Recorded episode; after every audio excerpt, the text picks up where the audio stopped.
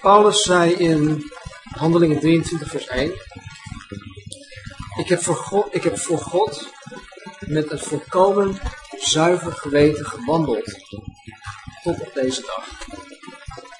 Hij stond daar voor het Sanheden, hij stond daar voor de raad. En hij zei dit, ik heb voor God met een volkomen zuiver geweten gewandeld tot op deze dag. Toen hij dat zei, zei de hoge priester tegen de, de man die naast hem stond. Hij geeft Paulus even een klap op zijn mond en hij werd geslagen. Maar hij zegt dit. En ik geloof ook echt dat hij dit met een zuiver geweten kan zeggen. En want hij zegt eigenlijk, ten aanzien van zijn relatie met God, klaagt zijn geweten hem absoluut niet aan. Hij staat als het ware onberispelijk voor God. Wat een verklaring. Mijn verlangen, mijn hartsverlangen is dat ik onberispelijk voor God kan staan. Hier, nu. In dit leven. En dat ik ook kan zeggen van, oh Heer, ik heb tot op de dag van vandaag met een zuiver geweten voor u en voor de mens gewandeld.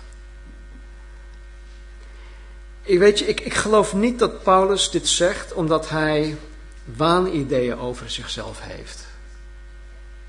want dat is ook mogelijk. En we kunnen in een soort ontkenningsfase zitten van, joh, ik ben onberispelijk, ik heb helemaal niks fout gedaan, ik heb een zuiver geweten naar God toe. Maar ik geloof niet dat dat het geval is. Ik geloof ook niet dat hij dit zegt omdat hij verblind is voor zijn eigen tekortkomingen. In de Romeinenbrief zegt hij zelfs: O ellendig mens dat ik ben, wie kan mij uh, verlossen van dit lichaam?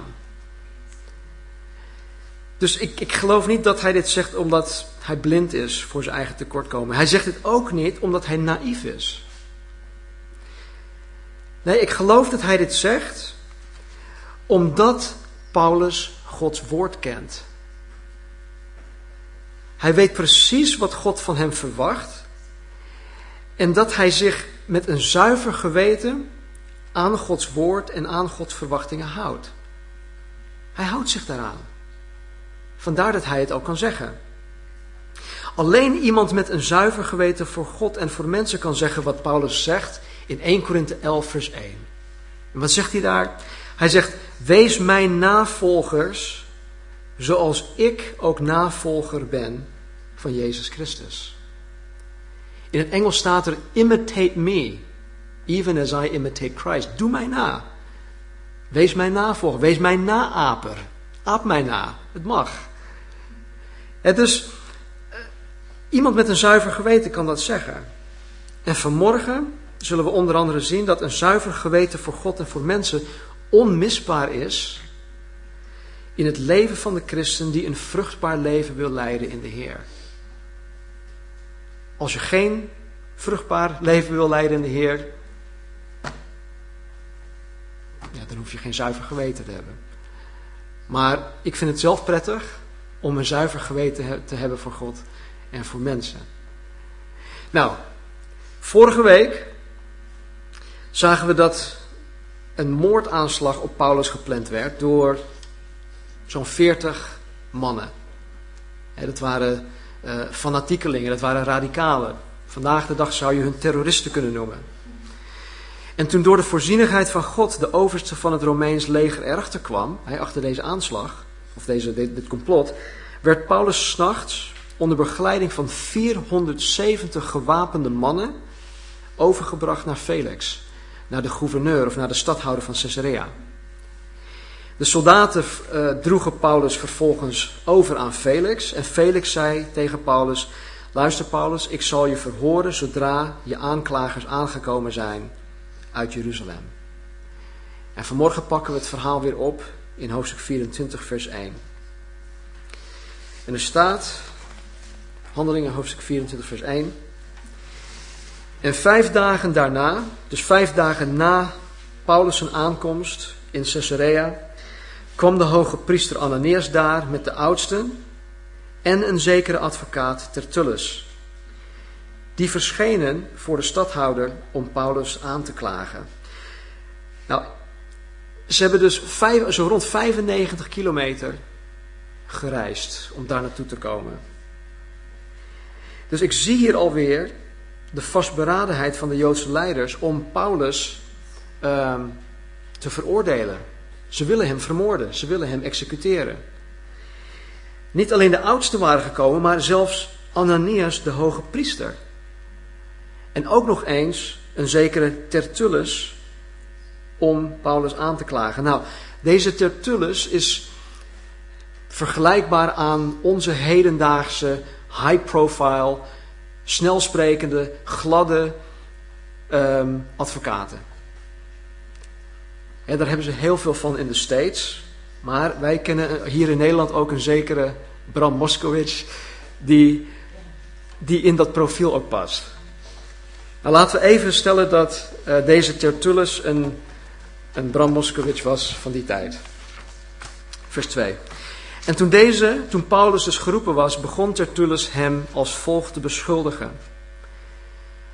Hij zegt tegen Felix dat wij door uw toedoen grote vrede gekregen hebben en dat er veel prijzenswaardige diensten aan dit volk bewezen worden door uw wijs beleid, zeer machtige Felix, erkennen wij ten volle en overal met alle dankbaarheid. Maar om u niet lang op te houden, verzoek ik u dat u ons met de welwillendheid die u eigen is, een ogenblik aanhoort.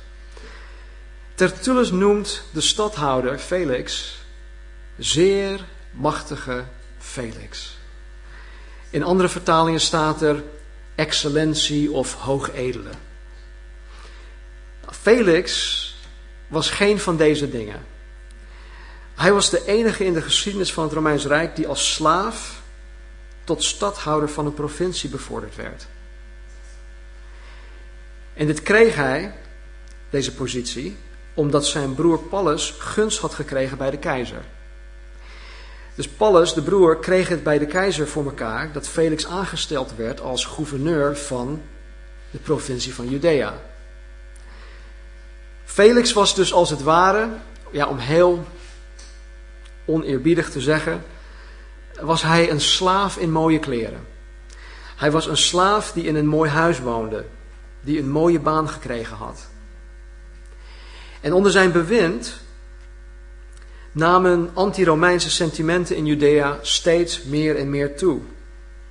Er waren steeds meer van die, die radicalen die, die zich tegen, de, eh, tegen het Romeins Rijk um, opstonden. En Felix, ja, die pikte dat niet. Hij trad er met harde hand tegen op. Er waren vele Joodse radicalen die verlangden naar onafhankelijkheid van Rome. En wat deed Felix met hun? Hij kruisigde hen. Hij, hij, hij, maakte, er, hij maakte er gewoon af.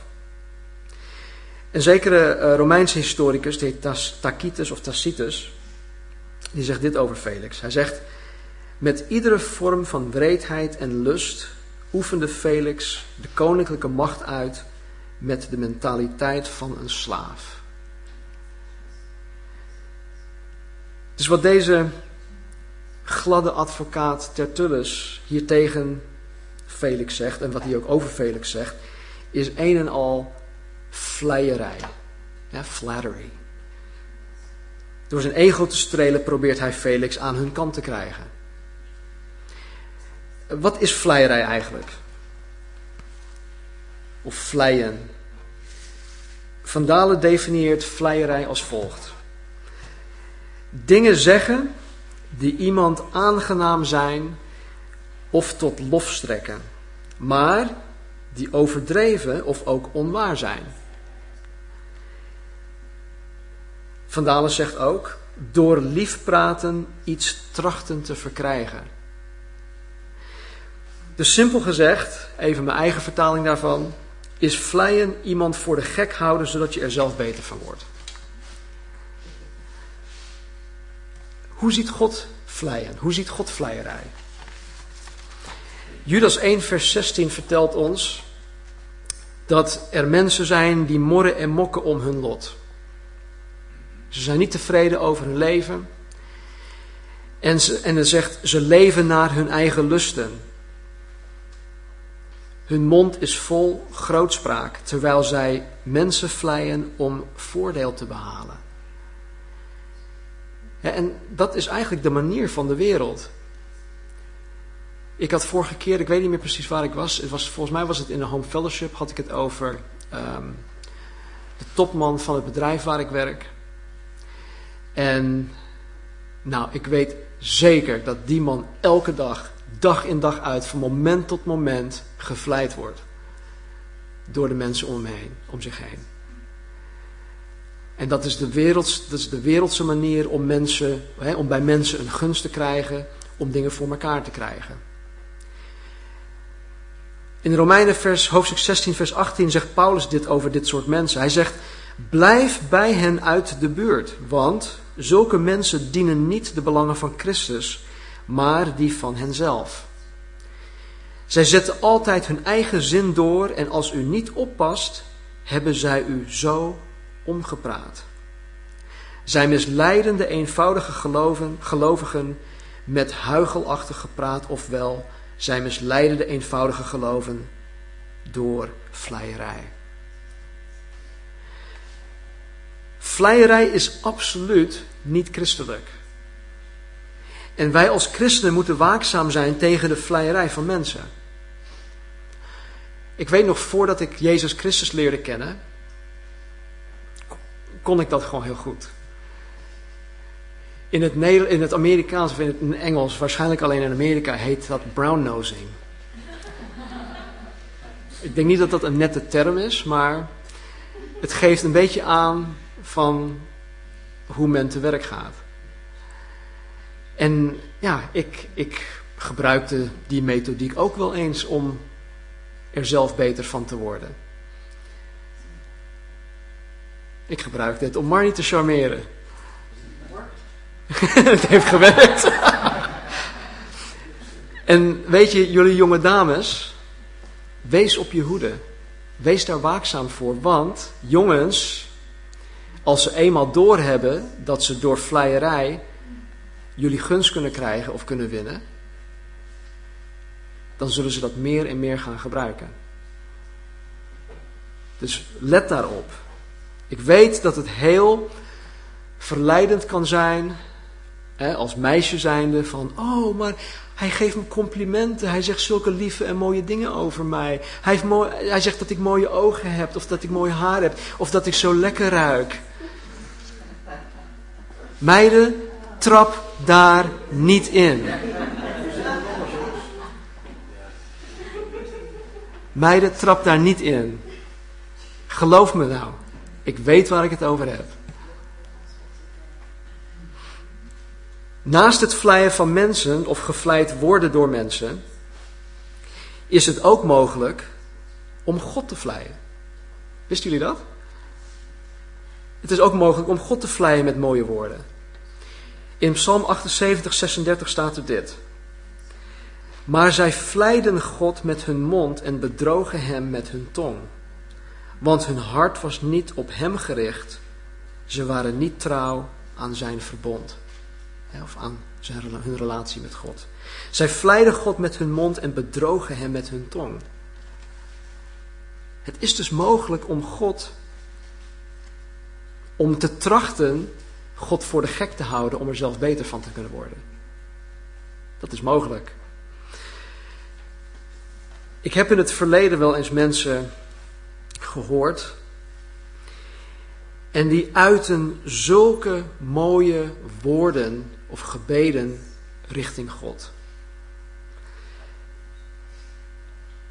Maar hun doen en laten in hun dagelijks leven doet dan afbreuk aan die woorden. Ik weet niet waar ze geleerd hebben, maar dan zeggen ze dingen van wauw. Even op zijn katholieks gezegd, ze bidden Jezus Christus van het kruis af. Of ze bidden de hemel naar beneden toe. Of, uh, ik, ik, ik hoor van dat, soort uh, uitspraken wel eens. En dan zeggen ze zulke mooie dingen. Als ik dat hoor, zeg wauw. Dat is mooi. Kon ik maar zo mooi bidden. Of kon ik maar zulke mooie woorden bedenken om tot God te uiten. Maar hun handel en wandel, hun gedrag, hun getuigenis, hun toewijding aan God komt dan niet overeen met deze mooie woorden. Dit is God vleien met je mond en God bedriegen met je tong. Laat ons daar niet schuldig aan worden. Waak daarvoor. Nou, na zijn vleiende openingswoorden begint Tertullus nu met de daadwerkelijke aanklacht. En hij zegt in vers 5: Ons is namelijk gebleken dat deze man een pest is en iemand die oproer verwekt onder al de Joden in heel de wereld. Een vooraanstaand persoon binnen de secte van de Nazarenen. Tertullus zegt ten eerste heel minachtend over Paulus, hè, deze man. En dat, dat betekent eigenlijk, eigenlijk, ja, deze vent of deze gast of deze gozer, hoe je het ook wil zeggen. Het is, het is geen juiste of correcte ehm, manier om over Paulus te spreken. Dat zou je in, in de rechtszaal ook niet zeggen. Nee, dan zou je de heer gebruiken, hè, de heer Marinussen of deze meneer, noem maar op. Dus hij, hij is eigenlijk al heel minachtend bezig. En hij zegt dat deze vent een pest is. Nou, ik weet niet of jullie dat weten wat een pest is, maar hij wordt dus vergeleken met een gevaarlijke en besmettelijke ziekte waarvoor iedereen bang is. Want als iemand, als wij 100 jaar of misschien een paar honderd jaar geleden hadden, hadden geleefd en dan iemand de pest had, nou dan, dan bleven van die mensen weg. En hij zegt hier dus dat, dat ja, Paulus is een pest. Hij, wordt, hij vergelijkt Paulus dus met een, een, een, een ziekte waar iedereen bang voor is. Ten tweede zegt hij dat Paulus een oproerkraaier is. Nou, in die tijd kende Judea veel zogenaamde messiassen en radicalen die zich tegen uh, het Romeins overheid verzetten. En Tertullus, door zijn beschuldiging, probeert Paulus in dezelfde categorie te plaatsen als deze, ja, als deze terroristen, zeg maar want dit zou dan de doodstraf verdienen. Dus hij probeert Paulus in hetzelfde daglicht te plaatsen. En wat Tertullus hier onbewust doet, is dat hij Paulus eigenlijk een compliment geeft. Hij zegt dat Paulus in de hele toen bestaande wereld oproer onder de Joden had veroorzaakt. Maar dit geeft eigenlijk aan dat Paulus ontzettend effectief was in zijn missie om het evangelie te verspreiden. Als hij al in de toen bestaande wereld oproer veroorzaakte onder de Joden, dan was hij goed bezig. Hij noemt Paulus de vooraanstaand persoon, ofwel in een andere vertaling de ringleider van de secte van de Nazarenen. Dat klinkt op zich al heel erg volgens mij. Paulus, de ringleider van de secte van de Nazarenen. Dat klinkt al, ja, dat klinkt al boosaardig. Nou, Nazareth is de plaats waar Jezus opgroeide. Die, die stad die had, en die heeft, of ja, die had een, hele slechte reputatie. want ehm, volgens mij was het Nathaniel die zei: Kan iets goeds uit Nazareth komen? Met andere woorden, ik, ik betwijfel dat daar ooit iets goeds uit kan komen. Dus om daarmee geassocieerd te worden, was ook weer kleinerend bedoeld hij is de ringleider van de sect van de Nazareners. Nou, vers 6. Hij heeft ook geprobeerd de tempel te ontheiligen, zegt hij over Paulus. We hebben hem dan ook gevangen genomen om naar onze wet een oordeel over hem te vellen. Nou, dit is gewoon een keiharde leugen. Want Paulus had niets verkeerds in de tempel gedaan. Trouwens, alles wat Paulus in de tempel deed, deed hij onder het toezicht van de priester. Dus Paulus kon überhaupt niets verkeerds doen terwijl hij daar de Heer aan het dienen was. Dan zou de priester wel ingegrepen hebben. En ze hadden hem ook niet gevangen genomen om een oordeel over hem te vellen. Wat hadden ze gedaan? Ze hadden hem te pakken genomen en ze hadden hem geslagen. Ze wilden hem doodslaan met hun vuisten. Ze wilden hem doodschoppen. Ze wilden hem aan flarden scheuren. Ze schreeuwden weg met hem. Ze schreeuwden weg van de aarde met zo'n iemand, want hij behoort niet in leven te blijven. Nou, dat is niet wat je zou zeggen als je iemand in, in hè, gevangen neemt om hem voor de rechter te brengen. Nee, want Claudius Lysias, de overste, die moest met geweld Paulus uit hun midden trekken, anders zouden ze hem vermoord hebben. Vers 7 tot 9 staat er, maar Lysias de overste kwam daarop af, trok hem met veel geweld uit onze handen en voerde hem weg en gaf zijn aanklagers bevel naar u toe te gaan. Als u Paulus verhoort, zult u zelf van hem alles kunnen vernemen waarvan wij hem beschuldigen. En ook de Joden bevestigden het en zeiden dat het allemaal zo was. Vers 10. Maar Paulus antwoordde nadat de stadhouder hem een teken gegeven had dat hij kon spreken. Uh, zegt Paulus dus, omdat ik weet dat u al vele jaren rechter over dit volk bent, verdedig ik mij met des te meer vertrouwen. Nou, Paulus begint niet zoals Tertullus Felix te vleien, maar spreekt hem gewoon zoals het hoort op een correcte wijze aan. Hij geeft aan dat hij het vertrouwen heeft in een goede afloop van het proces. Waarom? Omdat hij weet dat Felix veel ervaring met het Joods volk heeft en omdat hij ook ervaring nu met het christendom heeft. In het volgende vers zegt Paulus dit. Het kan u immers bekend zijn dat het niet meer dan twaalf dagen geleden is dat ik naar Jeruzalem opging om te aanbidden. En zij, dus hij, hij wijst waarschijnlijk tot zijn aanklagers, en zij hebben mij niet aangetroffen in de tempel, sprekend tegen iemand of bezig met het, met het veroorzaken van een samenscholing, niet in de synagoge en ook niet in de stad. En zij kunnen ook niets bewijzen van datgene waarvan zij mij nu beschuldigen.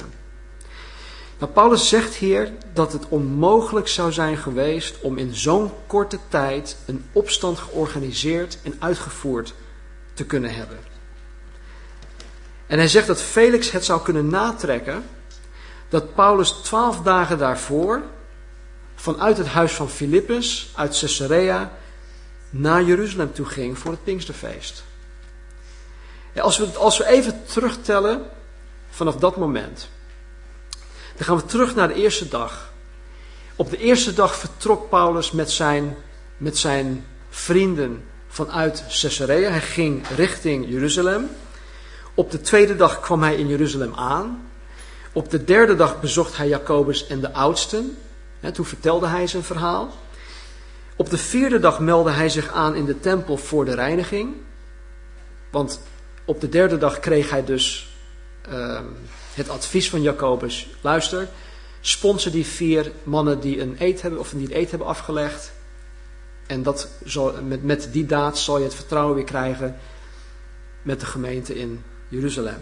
Dus op de vierde dag meldde hij zich aan in de tempel voor de reiniging. Op de vijfde dag, bij het begin van de zeven dagen van het offeren, werd hij dus gearresteerd. Want toen zagen de Joden uit Azië hem. Toen werd hij gearresteerd. Op de zesde dag werd Paulus voorgeleid aan het Sanhedrin. Op de zevende dag kwam het complot van, van die 40 plus mannen die hem wilden vermoorden. He, dat neefje die, die kreeg dat te horen, die, die ving dat op, vertelde dat door aan Paulus, die het dan weer doorvertelde aan uh, de overste. Waardoor hij vervolgens naar Caesarea werd gebracht. Nou, op de achtste dag kwam hij daar aan in Caesarea. En nu op de twaalfde dag deze rechtszitting. Ze moesten vijf dagen wachten. Dus tussen de zevende en twaalfde dag was er niks gebeurd. Nou, juist omdat het zich in de afgelopen twaalf dagen afspeelde, het was heel kort, het was heel vers, zou zijn tegenpartij ooggetuigen moeten hebben kunnen aanvoeren om hun aanklacht te kunnen bewijzen. Het is niet zo dat er jaren overheen zijn gegaan hè, en dat die ooggetuigen misschien ergens naar, naar, naar, ergens anders verhuisd zijn of zo, dat ze verdwenen waren. Nee, die ooggetuigen, die zogenaamde ooggetuigen, die waren er nog. Het was nog heel vers. Maar dat doen ze niet. Ze doen het niet omdat ze dat niet kunnen. En Paulus bevestigt met dit verhaal dat er geen enkel bewijs is tegen hem. Punt uit. Ze hebben geen case tegen hem. In vers 14 zegt hij dit. Maar dit erken ik voor u dat ik volgens die weg, dus het christendom, die zij secte noemen, op die manier de God van de vaderen dien en dat ik alles geloof wat er in de wet en in de profeten geschreven staat. Paulus legt nu dus uit dat hij de God van het Oude Testament niet heeft verlaten. Alles dat in het Oude Testament geschreven staat over de Joodse Messias is vervuld in Jezus Christus. Dus die weg, zoals dat heet in handelingen, het christendom, is de vervulling van de wet en de profeten van het Oude Testament. En hij zegt hiermee dat die weg, ofwel het christendom, geen nieuwe godsdienst is, maar dat het juist het verlengde is van de Joodse godsdienst, dat trouwens door de Romeinen was toegestaan. Dus weer, hij zegt, ik heb niets verkeerds gedaan. Ik dien de God van onze vaderen, van Abraham, Isaac en Jacob. Ik dien dezelfde God. Jezus Christus is de vervulling van de wet en de profeten. Het is geen nieuwe religie, het is geen nieuwe godsdienst, het is het, verleng, het verlengde van het Jodendom. Vers 15. Ik heb hoop op God. Zij zelf, dus de, de, de Joden, verwachten het ook, dat er een opstanding van de doden zal zijn. Van de rechtvaardigen zowel als de onrechtvaardigen. En hierin oefen ik mijzelf, of hierin streef ik naar, altijd een zuiver geweten te hebben voor God en de mensen. Maar na verscheidene jaren kom ik om liefdegaven aan mijn volk te brengen en om te offeren. Terwijl ik dat deed, troffen enige Joden uit Azië mij, nadat ik, nadat ik gereinigd was, in de tempel aan. Niet met een menigte en ook niet met opschudding. Zij hadden, hier, zij, zij hadden hier voor u moeten verschijnen en mij moeten beschuldigen als zij iets tegen mij zouden hebben. Of laat deze mannen hier zelf zeggen of zij iets verkeerds in mij vonden toen ik voor de raad stond. Of moest het zo zijn, of het moest zijn, met betrekking tot dit ene woord dat ik uitriep toen ik in hun midden stond. Over de opstanding van de doden word ik heden door u geoordeeld. Paulus komt steeds terug op het feit dat er geen bewijs is tegen hem. Dat zijn aanklagers geen zaak hebben tegen hem. Hij blijft daarop hameren. Het enige waarvan hij schuldig is, en dat herkent hij ook, is dat hij oneenigheid had veroorzaakt onder de raadsleden toen hij sprak over de opstanding van de Joden, of van de, van de doden. want de ene helft van de raad was, waren um, Sadduceeën en de andere waren Fariseërs. De Fariseërs die geloven in de opstanding van de dood, maar de anderen niet. Dat was een soort, de Sadduceërs waren de liberalen van de dag. En de Sadduceeën waren dan de conservatieven van de dag. Dus door dat te zeggen, veroorzaakte hij oneenigheid in de raad. Vers, uh, even kijken, waar ben ik gebleven? Oké, nee. Dus hij, er, hij erkent dat hij dat als enige heeft gedaan oneenigheid had veroorzaakt. Nou, ik geloof dat Paulus hier, dat hij hier zichzelf heel sterk heeft verdedigd. De andere kant kan misschien, misschien zeggen van ja, maar dat zijn allemaal leugens. Nou, als Felix beide betuigingen van beide partijen naast elkaar legt en overweegt, dan moet hij weten dat Paulus onschuldig is. alles in acht genomen te hebben. Hij had trouwens ook nog de brief van de overste Claudius Lysias, waarin stond dat hij Paulus niet schuldig bevonden had. Vers 22. Toen Felix, die meer kennis met betrekking tot de weg bezat, dit gehoord had, stelde hij hun zaak uit en zei: Als Lysias, de overste, hierheen gekomen zal zijn, zal ik een onderzoek instellen naar uw zaak. En hij gaf de hoofdman over honderd opdracht Paulus vast te houden maar onder betere omstandigheden. En niemand van de zijnen te beletten hem te dienen of naar hem toe te komen. Felix die meer wist van de weg. Die meer wist, die meer afwist van het christendom. Hij weigerde hier een oordeel te vellen. Hij weigerde hier op dit moment een beslissing te nemen. Hij wist meer over het christendom omdat er in zijn provincie, al, al vele christenen waren. Vergeet niet, Filippus, de evangelist, woonde in Caesarea. Was daar ook een gemeente.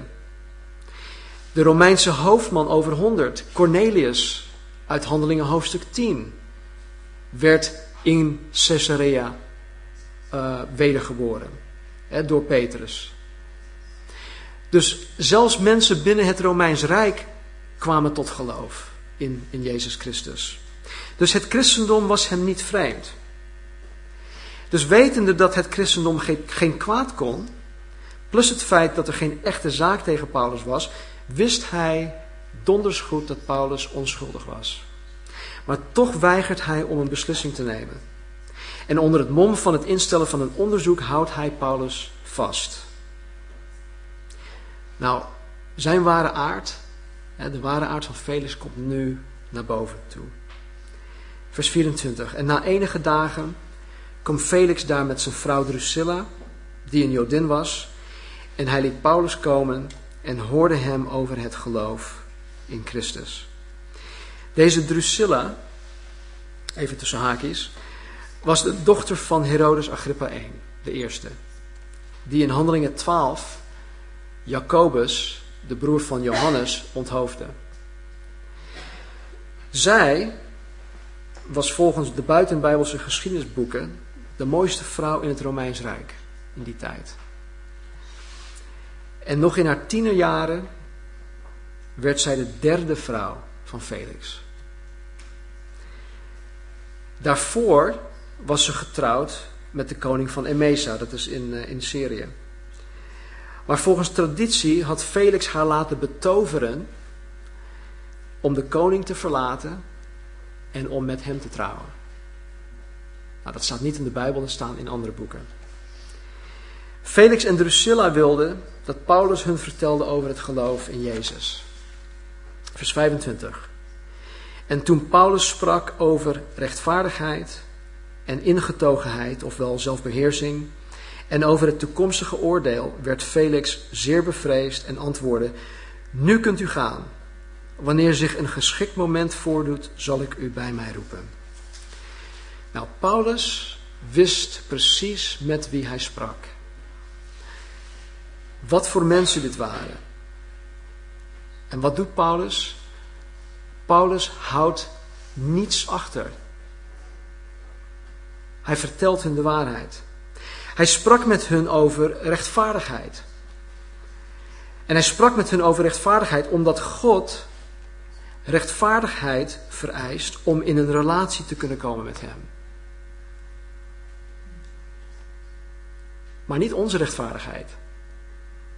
Want de Bijbel leert ons ook dat onze rechtvaardigheid als vuile doeken zijn.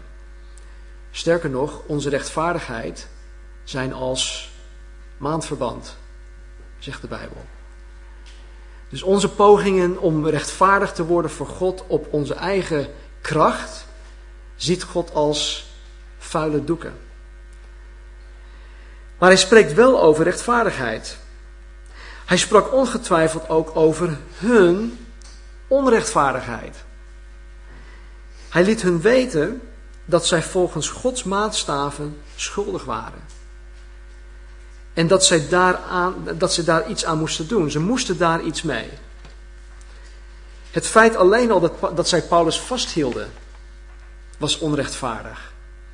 dus als zij the way of the master hadden gedaan, als Paulus had gevraagd van, Paul, uh, Felix, ben je een goed mens?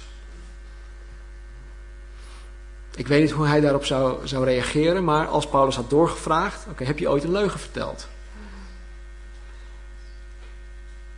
Heb je ooit onrechtvaardig een oordeel uitgesproken?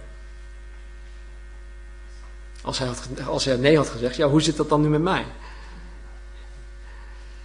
Het dus Paulus wist precies hoe hij Felix moest toespreken. Daarna sprak Paulus ongetwijfeld over de rechtvaardigheid van Jezus.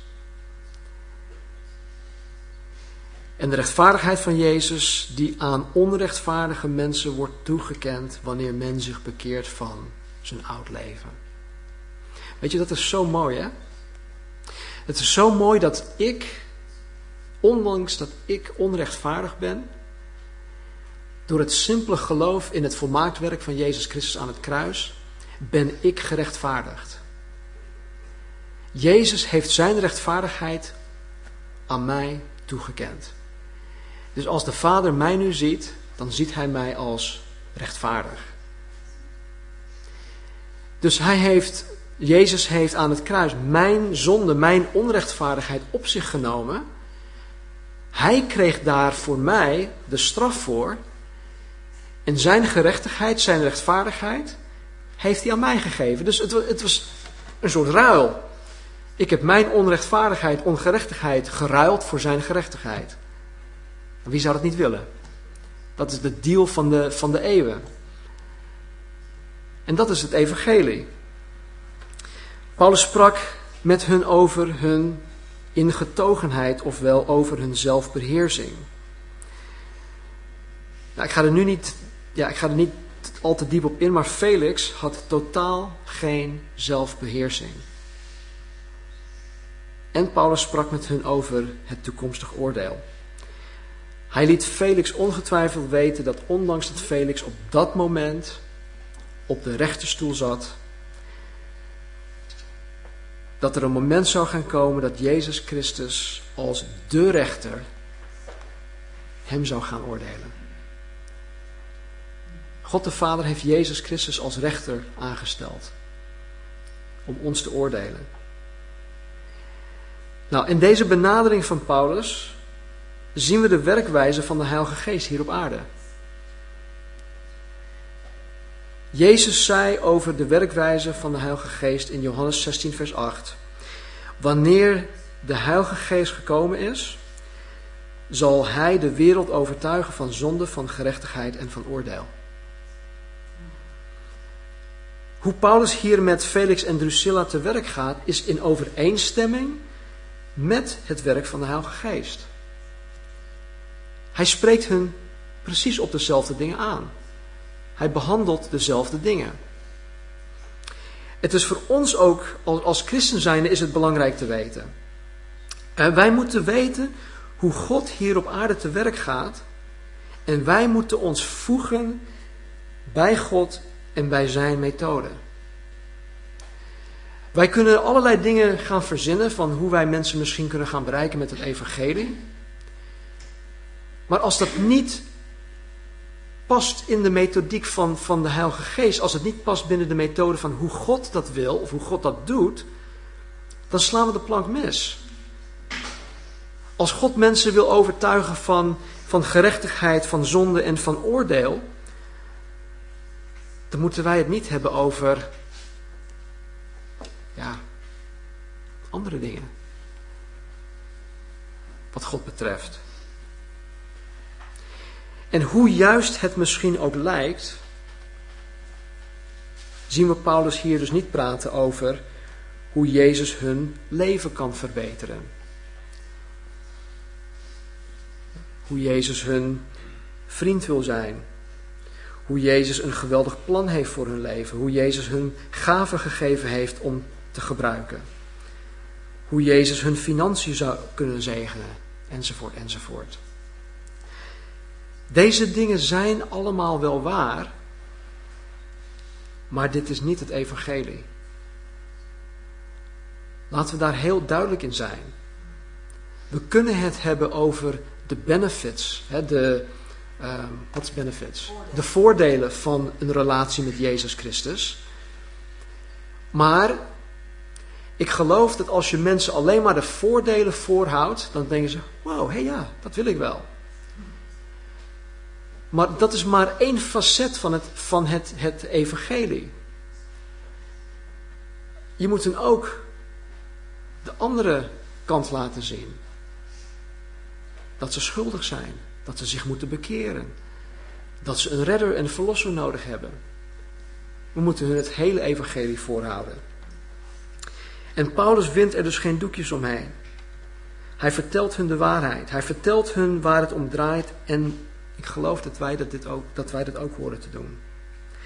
Weet je, als mensen mij deze harde waarheid niet hadden verteld, dan was ik nooit tot echte bekering gekomen. Dan was ik misschien wel tot geloof gekomen in Jezus Christus, maar dan een, een andere Jezus. Een, een, een Jezus die mij eh, welvaart belooft. Of een Jezus die mij andere dingen belooft in het leven. Die, die het leven hier op aarde makkelijker zou maken. Die mij een beter mens zou kunnen maken. Maar als mij deze waarheid niet verteld was, dan was ik nooit tot echte bekering gekomen. En daar gaat het om. Het gaat om echte, om onvervalste bekering. En Felix wordt hierdoor in zijn hart geraakt. Hij wordt hier in zijn emoties geraakt. Maar helaas stelt hij het uit. Hij neemt geen beslissing om zich te bekeren van zijn oud leven. We weten uit de buitenbijbelse geschiedenis dat hij zich nooit had bekeerd. En dat is gewoon triest. Stel je voor, soms word ik wel eens gevraagd: um, Stan, wil jij met, misschien met me meegaan om met die en die te praten? Ja, want ik kan het niet zo goed verwoorden. Hè. Uh, ja, ja, jij bent de voorganger, je bent er helemaal in thuis, dus misschien kan jij, het, uh, kan jij met me meegaan. Nou, stel je voor, in die tijd heb je de apostel Paulus. Nou, als, je, als je van iemand het evangelie zou willen horen of moeten horen, dan zou ik denken van, nou, ik zou het heel graag van, van, van de apostel Paulus zelf willen horen. Deze Felix had het voorrecht om het rechtstreeks uit de mond van, apostel, van de apostel Paulus te horen. Maar hij stelt het uit. Hij neemt geen beslissing, hij komt niet tot bekering. Wij, wij, weten, wij kennen in Nederland een, een, een, een gezegde of een uitspraak. Van uitstel komt afstel. Dat betekent dat als je, het, als je iets uitstelt, dat er eigenlijk niets meer van komt.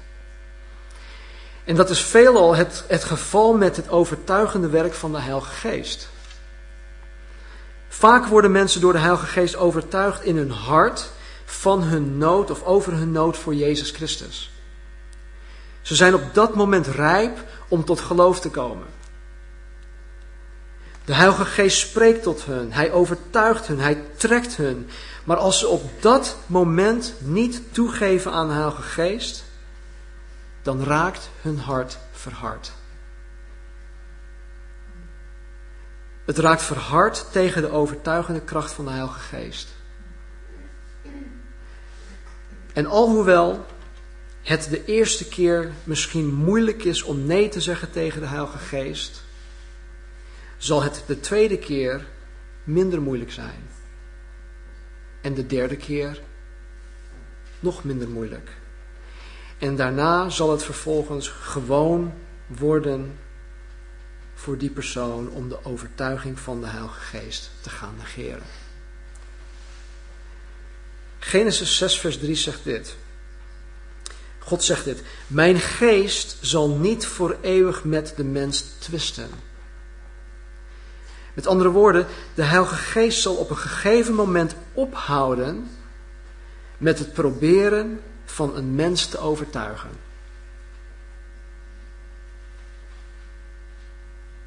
Mijn geest zal niet voor eeuwig met de mens twisten. En dit geldt niet alleen uh, uh, om de mens te overtuigen om, om, tot geloof in Jezus te komen.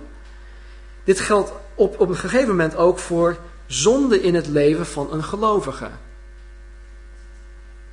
Wanneer de christen zich verzet tegen het overtuigende werk van de Heilige Geest met betrekking tot een specifieke zonde, dan zal de Heilige Geest hem of haar op een gegeven moment zijn of haar eigen gang laten gaan. Met alle gevolgen van dien. Ik ken genoeg voorbeelden van mensen die ooit op het juiste pad waren, geloofden in God, volgden Jezus Christus, gingen naar de kerk, hadden een bediening, maar door trots of door enig andere, of een, een of andere reden wilden ze niet overtuigd worden van een bepaalde zonde. Ze sloten zich daarvoor helemaal af. En de Heilige Geest bleef proberen, bleef proberen, bleef proberen, bleef proberen. En op een gegeven moment zien we dat die mensen, dat hun hart verhard werd. Dat het als het ware uh, geschroeid werd. Hè, want Paulus spreekt daar ook over, over je geweten, dat het geschroeid kan worden.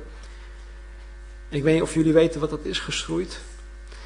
Maar als je een stuk, uh, volgens mij, en correct me if I'm wrong Jim, maar in de, in de, in, in de, in de jappentijd vertelden mijn ouders dat um, wanneer mensen um, een, een ledemaat hadden verloren of iets dergelijks, of een hand of een arm of een been, en er waren geen uh, juiste medicijnen, er waren geen hechtingen. Het was allemaal uh, ergens in het veld ergens. Dan namen ze een, een heet kool of een heet ijzer en ze schroeiden dan die wond dicht. Om, om het te stoppen, om, om het bloed te stoppen. En om infectie tegen te houden, zodat niks meer naar binnen kon gaan. Nou, als met dat beeld kan ons geweten, kan ons hart ook, is het geschroeid of verschroeid? Geschroeid raken. Dat niets meer er doorheen kan komen. Dat niets meer ons geweten, ons hart kan penetreren. Ook niet de overtuigende kracht van de Almachtige Heilige Geest. Hoe hou je dat voor mogelijk? Dat heet je eigen wil. Mens heeft een eigen wil. Mens heeft de wil om te kiezen om ja of om nee te zeggen tegen de Heilige Geest. En ik ken genoeg mensen die zo lang en zo vaak nee, nee gezegd hebben tegen de Geest, dat de Geest op een gegeven moment zei: Oké, dit is nu de laatste keer.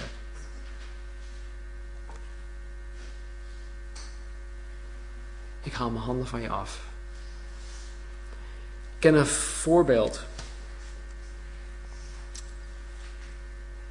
Een vriend van ons, ook een voorganger, zijn oudste dochter, die, die ging op een gegeven moment van het pad af en die ging de wereld in. Die ging haar eigen ding doen. En die keerde haar gewoon tot God. En het was nogal extreem. Ouders, grootouders, familie, vrienden bleven voor haar bidden, bleven voor haar bidden. Na een aantal jaren, op een gegeven moment was ze in de auto en ze vertelde het zelf, dat was haar getuigenis. Ze vertelde dat ze in de auto op een gegeven moment een stem hoorde. En de stem zei: Goodbye. Goodbye, Kristen. En ze schrok daarvan. En ze zei dat, um, dat ze op dat moment echt helemaal alleen voelde. Dat ze op een of andere manier, dat ze zich naakt voelde.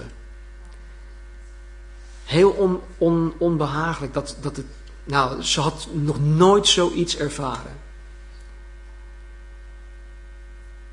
En dat geeft dus ook wel weer aan dat God niet altijd of voor eeuwig met zijn geest zal streven, zal, zal, zal twisten met de mens. Er komt een moment dat hij zegt: Oké, nu is het genoeg. We zien het in het Oude Testament, koning Saul. We zien het in het boek Nehemia.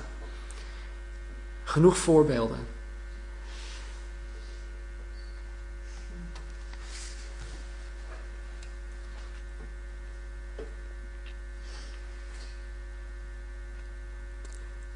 Maak je daar niet schuldig aan.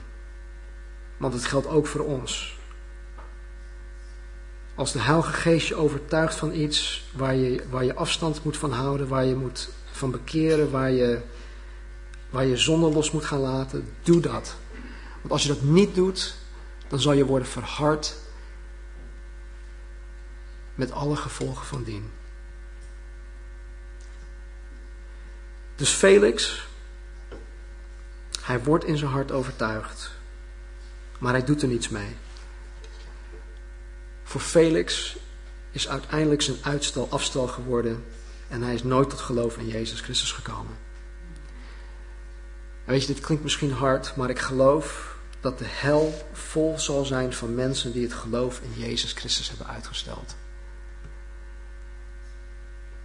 Want je weet niet of morgen jou nog is gegeven. Of volgende week. Of wanneer ik dit voor elkaar heb. Of wanneer ik die eentjes in een rijtje heb. Of op een rijtje heb staan. We weten het niet. Dus dat geldt voor mij.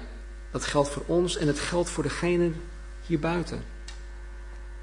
En ik denk dat met die wetenschap het ons ook ertoe hoort ja, te, te dringen om zoveel mogelijk de boodschap naar buiten te brengen. Dat het ernstig is. Dat het urgent is. Nou, ik kom niet verder dan dit. Um, het is al half twaalf. Ik wilde nog een aantal dingen zeggen over een zuiver geweten. Maar daar kom ik volgende week op terug. Volgende week vieren we ook Heilig Avondmaal. Dan zullen we een aantal dingen nog uit hoofdstuk 24 pakken of plukken. En dan uh, gaan we de week daarop verder met hoofdstuk 25. Laten we bidden. O Heer, dank u wel. Dank u wel, Heer, dat u ons overtuigt. Dank u wel voor uw genade. Heer, ik, ik zie, Vader, dat u, dat u zo geduldig bent geweest met mij.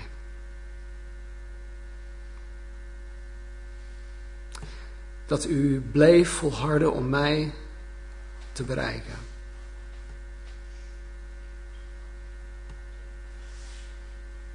Dank u wel. Dank u, Heer, dat u niet de hoop hebt opgegeven. En Heer, de mensen om me heen ook niet. Heer, dat ook zij bleven volharden. In gebed. Heer, in, in mij lief te hebben. In zoveel dingen. Heer, om mij uiteindelijk zo ver te krijgen, Heer, dat ik u als mijn redder, mijn verlosser heb aangenomen, Heer, maar dat ik u ook Heer van mijn leven heb gemaakt. Lord, that I can sing, I surrender all to you. Heer, dat is mijn hartsverlangen. Dank u, Heer, voor deze die voor mij zitten. Heer, voor een ieder die u geroepen heeft, voor een ieder die zijn hart, haar hart aan u gegeven heeft. Heer, voor een ieder die u, Vader, u Jezus, Heer heeft gemaakt van zijn en van haar leven.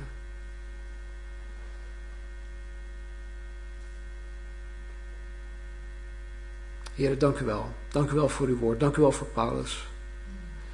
Dank u wel, Heer, dat hij het niet alleen kon zeggen, Heer, dat hij voor u en voor mensen een zuiver geweten heeft. En dat hij kan zeggen, volg mij na zoals ik Jezus Christus navolg. Heer, hij heeft het niet alleen gezegd, maar u heeft ervoor gezorgd dat die woorden vastgelegd waren, werden. En Heer, dat wij er 2000 jaar later nog steeds van kunnen leren. Help ons, Heer, om ook met die vastberadenheid u te willen navolgen. O Heer, waar wij vanmorgen zonde moeten loslaten. En u kent ze, Heer. Vader, waar wij vanmorgen, waar wij ons vanmorgen moeten bekeren, Vader, van ons gedrag, onze zonde, ongeloof misschien. Heer, wat het ook is, Vader, help ons daarin. En Heer, waar wij onze harten misschien hebben verhard naar U toe.